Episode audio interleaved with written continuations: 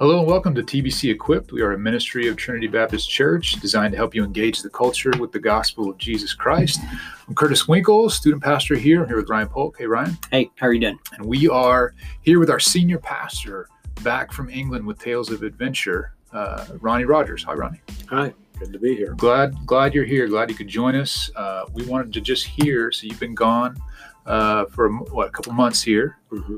And we just wanted to hear uh, what you've been doing, what you've been seeing, what the Lord's taught you, some of those things. So, uh, you want to start with just kind of where you went? Uh, well, I went, uh, left June the 25th and came back August the 5th. And the trip was to Oxford, England. So I spent six weeks there. All right. So you were at the university. So Oxford, is it a town or is it? Uh, the way it's laid out, Oxford is a city, the city of Oxford, Okay. but Oxford University is there. And unlike our universities, the university has 38 colleges and they're spread out throughout the city.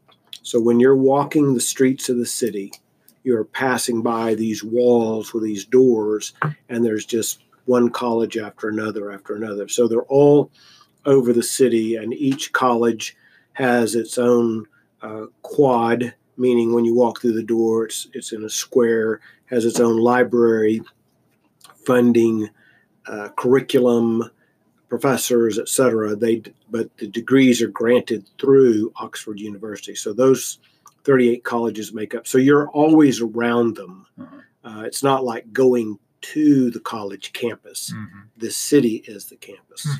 So it's the biggest, I mean, economic driver in the city and all that. Oh, by far. I mean, if, if it wasn't there, I mean, that's what the city was basically uh, built around, you know, and some of this goes back to a thousand AD Wow. and uh, long, long history. And some of these schools go back, you know, probably 1100 or something like that. And, but, but I'm there utilizing, so each of the colleges have a library, but the university has a library as well, and it's called the Bodleian. And it has uh, some some buildings. About fifteen percent of the books are accessible. They're shelved. They're on the shelf.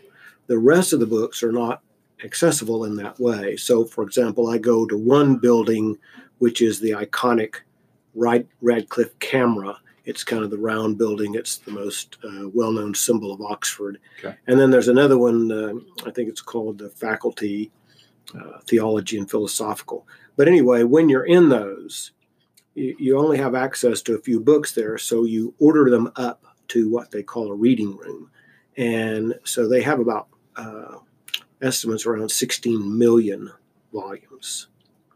We're uh, Norman, you know, which is a lot like Oxford. It is exactly. It's yeah. building a library down here on acres. So I for your next next summer, will you be doing most of your research over there? yeah, that that seems to be a great, uh, you know, an equal place to go, other than Oxford's Bodleian, which is one of the old.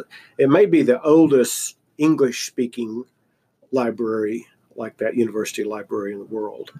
So we're, it's- we'll have the newest it's down the street. We'll have the newest, yeah, and uh, yeah, it looks nice. it looks really nice. I, Pages flying. yeah, I'll, I'll go there or Oxford. I'll be a toss-up. I'll Yeah. make that decision I think later. they have they have Hardy Boys there. They do. They have some books there, and So is the is the books? You, you've talked a lot about the library and the books. Is it the main reason you go there? Is it the main driver? uh, the, the the big thing is, you know, I've been seven times, and so when I started going, I was invited in 2004 to what was known then as the Oxford Roundtable. I think it's known now as the International Oxford Roundtable Symposium, but it's held in Oxford, and it's you know they invite you, and 40 people come, and it's an international thing. So, so that was my first trip. But that first trip, uh, what God did with that is I fell in love with the city. And so I went four times to the Oxford Roundtable, but then after the first two times, uh, I I started staying because once you're there, and the roundtable only lasts a week, so like in 2010, I think I I stayed 40 days or something like that. So I'd go to the roundtable and then I'd spend the rest of time studying. So why I go there now is when I'm writing a book at a certain place, I can do research there. So sometimes I just do research. I'm really not putting it in a book or anything. I'm just doing the research for books. And then other times, like the last two times, I've been in the midst of writing the book. So, what it provides you is number one, the resources of the library. And number two is just the unencumbered time to get up every day and focus on that. Because there are certain places in writing a book that you really need the time, like this one. I uh, constructed a manuscript. Well, it's not something you can do and then come back three weeks later and pick up. I mean, you need to be very intense. Mm-hmm.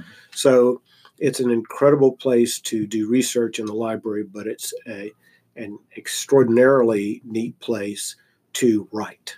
Yeah. It's inspiring yeah. because of the Christian history. People come from all over the world to come to the university, either going to the university proper as a student, or like in the summer, a lot of people were there uh, taking different summer things and from all these different countries. And then, you know, it's just inspiring all the people that have been there. And the city itself is called the City of Dreaming Spires. And they have parks, and I can take walks along the, the Oxford Canal. So, like if you're riding a lot and you get you know you need to get out. Yeah. Well i can walk down this canal or i can go to the meadows at christ church which has an incredible history. So it, it's just the the ability to do the research and the unencumbered time. I have no responsibility over there except yeah. to do that. Yeah. Did you remember to eat?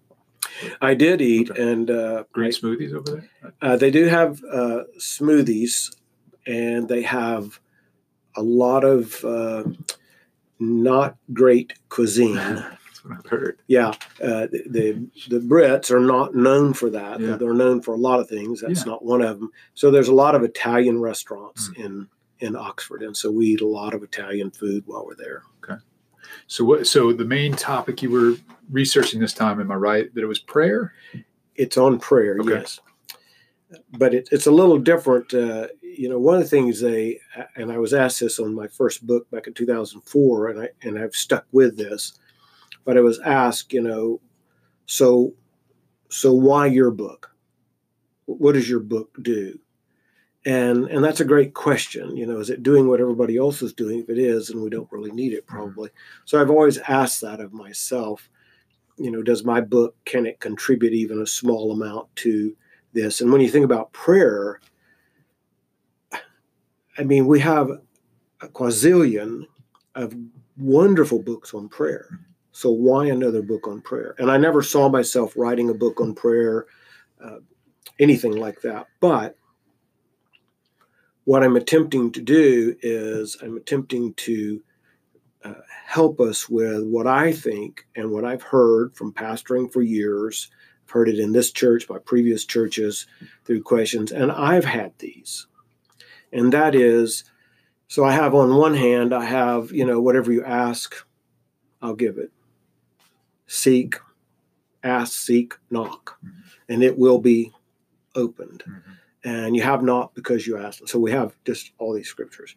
But on the other side, we have uh, predestination, God's foreknowledge. So God knows uh, tomorrow what's going to happen in this meeting. Mm-hmm. Well, why am I praying about this meeting? Because if if it changed, then God would be wrong. Mm-hmm. And then you have Ephesians 1, God does everything according to his will. You have the phrase, your will be done.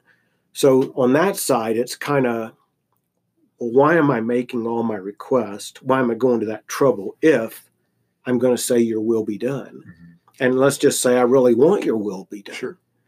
Uh, or or he works everything according to the counsel of his own will. So why am I see so these create in us i think uh, questions and maybe a lack of passionate praying. And then i have these verses of uh, prayer without ceasing praying always praying about all things.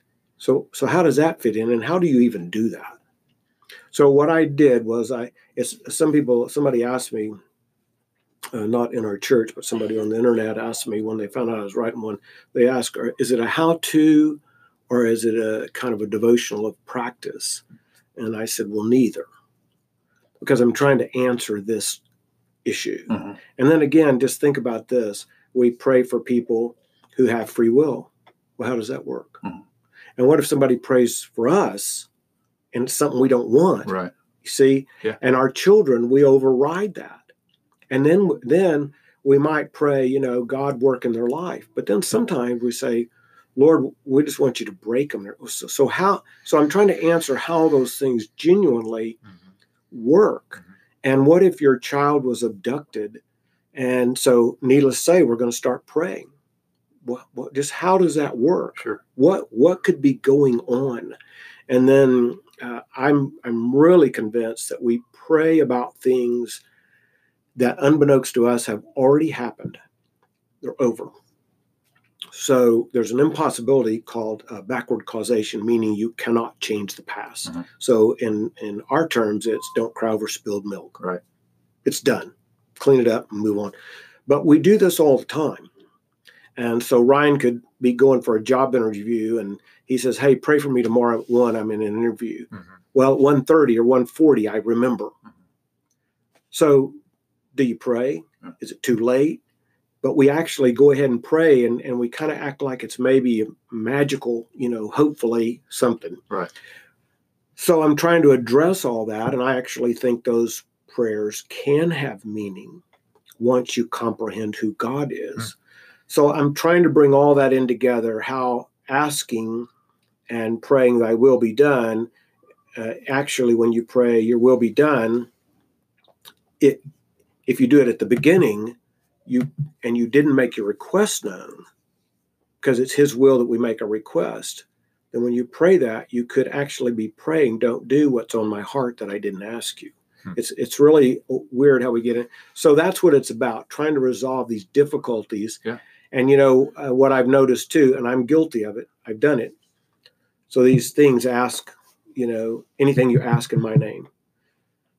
So the charismatics and the, and the prosperity and so forth have taken that to such an extreme that we spend our time uh, giving a caveat. Uh, this is not carte blanche. You know, this doesn't mean anything. And and I've done that because we don't want that to be uh, used as they do. Sure. But, but the other side of it is, it does mean something. So that's what I'm trying to do. I'm trying to show how it actually anything really does mean an enormous amount, but it doesn't mean anything in the absolute sense. So God has established conditionals, and a conditional is, you know, if you ask, I'll do. So we know what some of them are in the scripture. We don't know what they are in everyday life. And so there has to be some humility, but at the same time, there could be a lot of things that would be different if we ask. Right. So yeah, I've heard you say that before. Yeah. Reminds me of uh, Abraham, right? Like Yeah. uh, negotiating with God from Yeah. 50 down to Yeah, that's right. Yeah, yeah, Yeah. that's that's a great example of Yeah. that. Yeah, We kind of tend to do that, right? Like someone abuses something, we do. and so instead of just seeing the error, we want to avoid it so badly that we give up on the good part of it. That's right. Mhm. Yeah. Yeah, there's there's one place in uh, with with uh, in Mark when I'm dealing with that, and he says, you know, believe that you have received it, Hmm. and it will be granted. So the charismatics make it all about faith and faith. They or, or the prosperity. They really take that too far. So what I did to introduce that chapter that I'm dealing with in Mhm. there is I quoted two commentaries, very good commentaries, godly people, but they did the thing about given the warning that it doesn't mean anything, see? So they're so afraid of that. Yeah. And then the charismatic, uh, I quote a couple of the prosperity people and charismatics, and they're about anything means you've got God in a box, so to speak. And one guy I quoted to kind of set the stage, he he gave the caveat, but then he he opened it up that it really does mean some stuff. Now he took it a step, but I'm taking it a step further. So I'm trying to keep us humble uh, because we don't know what what uh, God has made to be conditional, but Right. we do know He's made some. Right. So you can't put God in a box, but you can ask, and if it's a conditional, you can believe, you know, as though you've received it. So that's the balance. Yeah. So I think I've heard you say since you've been back that this is going to be, after what you just explained, your your shortest, most accessible book. is, is are we still on that? Is that still where we're headed? Yes, I have uh, uh, three. Or, I have several goals for the book, but one of them is that it's uh, accessible to more people than some would say that some of my books have been. Right. Nobody in this room, but not not that I'm giving in to that. I'm Right. just saying right. uh, that some have said that. So that would be one thing that it's more readable.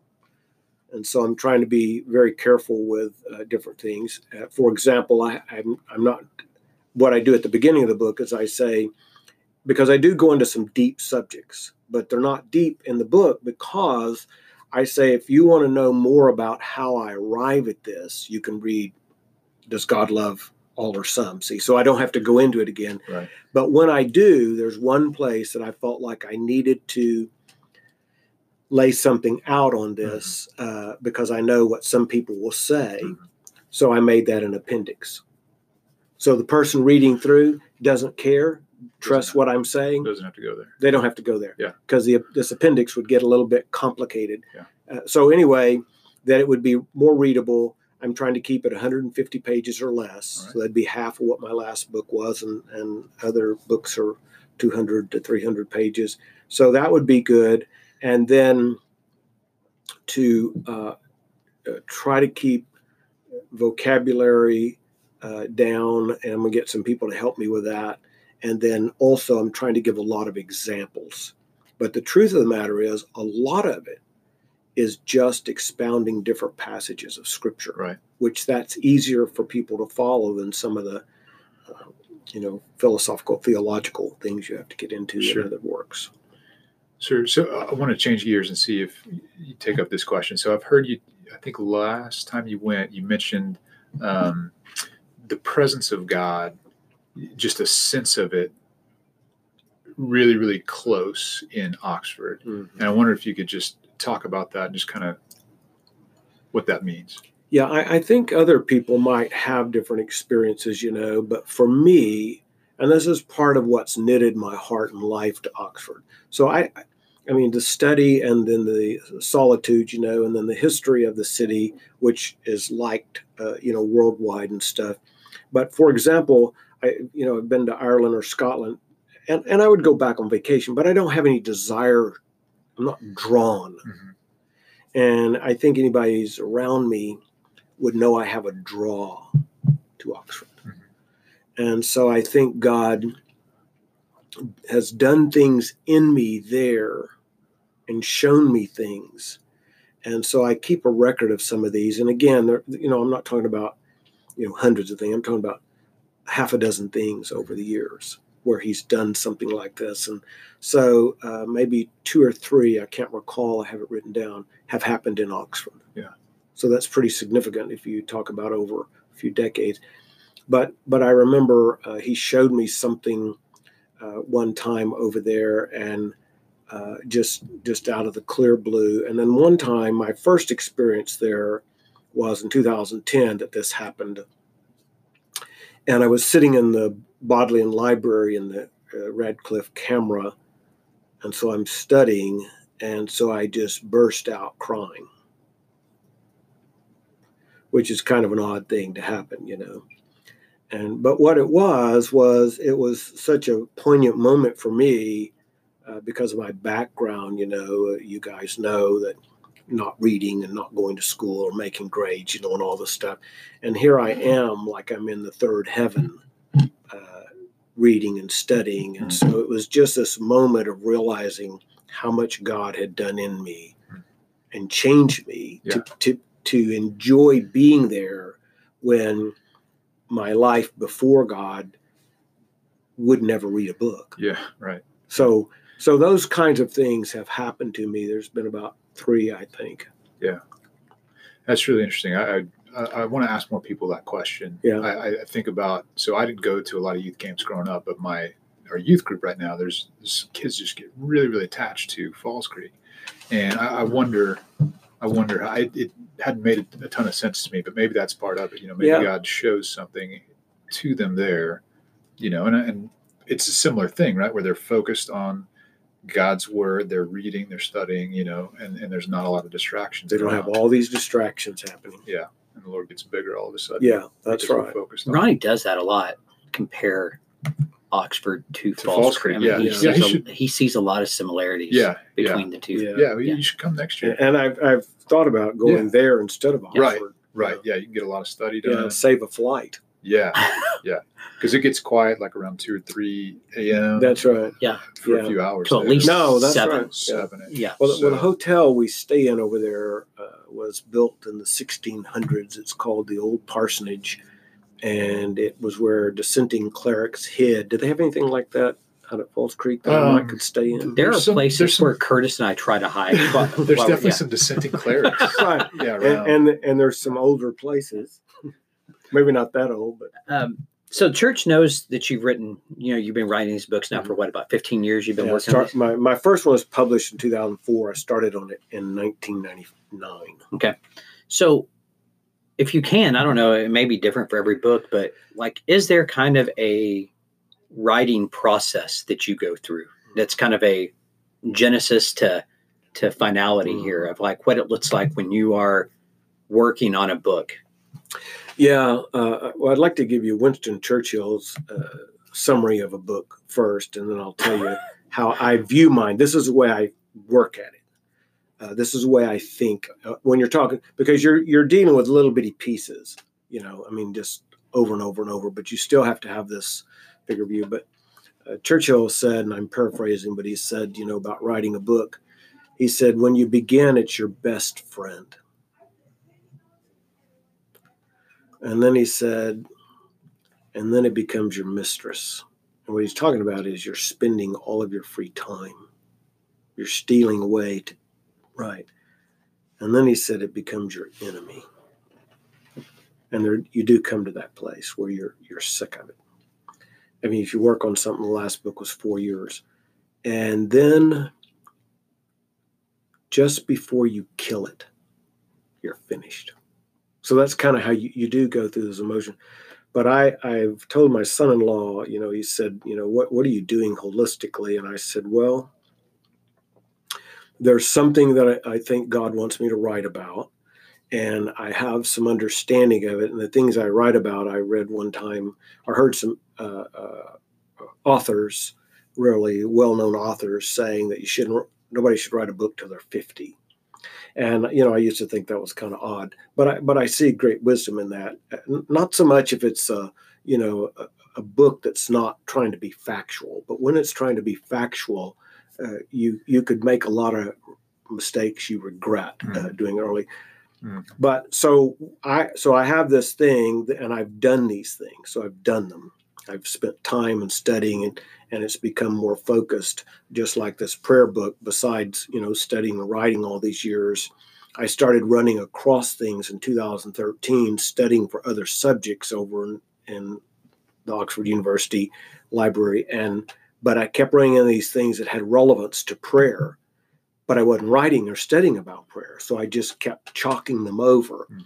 so eventually that becomes something God wants me to write on. Yeah. So once I have that and I'm committed to it, I, I look at it like a puzzle and a painting. And so at the beginning, it's like you just dumped this box and and there's all these pieces and you can't make heads or tails of it.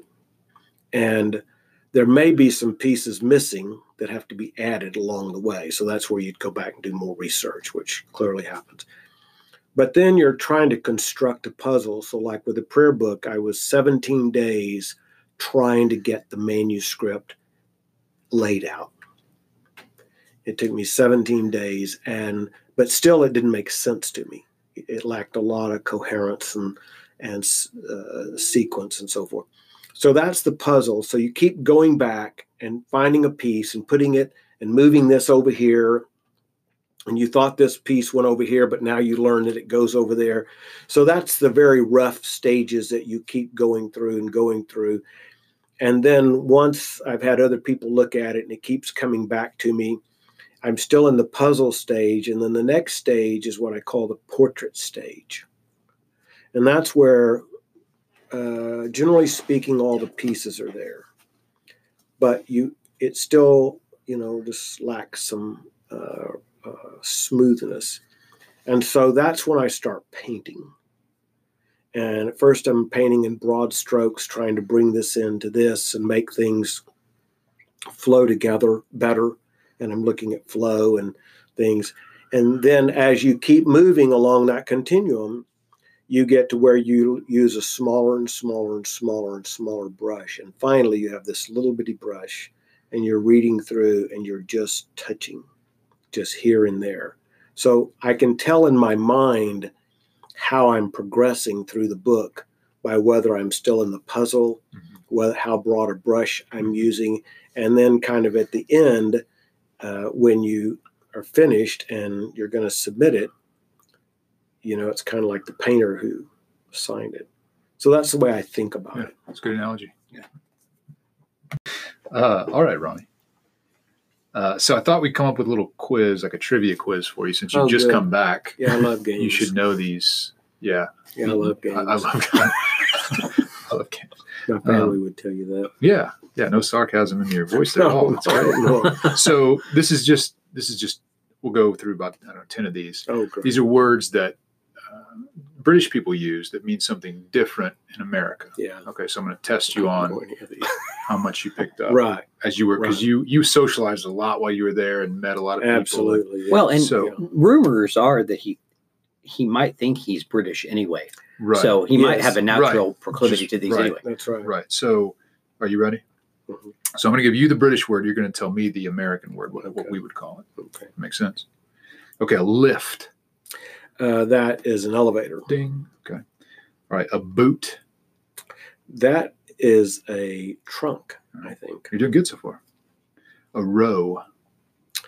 I don't know what a row is. It's like a fight or an argument. Mm. A row. A car park. Uh, actually, that is what we call a parking lot. Well, and I've well. actually been in conversations where we were not communicating because I said, Where'd you park your car? And he said, Car park. And I said, "Well, No, I mean, where, where did you park your car? And she said, Car park. And so we went on two or three times before Uh-huh. we got that straight. Oh, good. Good, but you did figure it out. We did. Uh, um, jumper. Mm. That's a sweater. Mm. Okay, so um, a biscuit. I don't know what a biscuit is. Did you have a biscuit while you were there? I had I had uh, sconce. Okay. I don't know that I had a biscuit. Apparently, these little things that they have with their tea, they're kind of sweet. Like Yeah, so we call them cookies, I guess. Mm, right? mm. Okay. All right. Chips. uh, chips are uh, French fries. Okay. Queue. Queue is the line you're in, so it's not a line; it's a queue. A lorry. I don't know what a lorry is. Guess right. It's a Uh-huh. truck. Hmm. The loo. Uh, uh, hold on, only the Brits would take something manly like a Pretty cool, truck like a and call it a I'm girl's pretty, name. sure, I'm pretty sure it was born in America. Yeah, Man, Yeah. Yeah. All right. The loo. You know what the loo is, I'm sure. the loo or Loo. loo. Loo. L O O. bathroom. Bathroom. Uh, they normally, I, I mean, they may call it that, but what you hear, hundred percent of the time, is the toilet. Toilet. Hundred percent of the time, if you go in a store and you say, "Where's the restroom?" they go, hmm.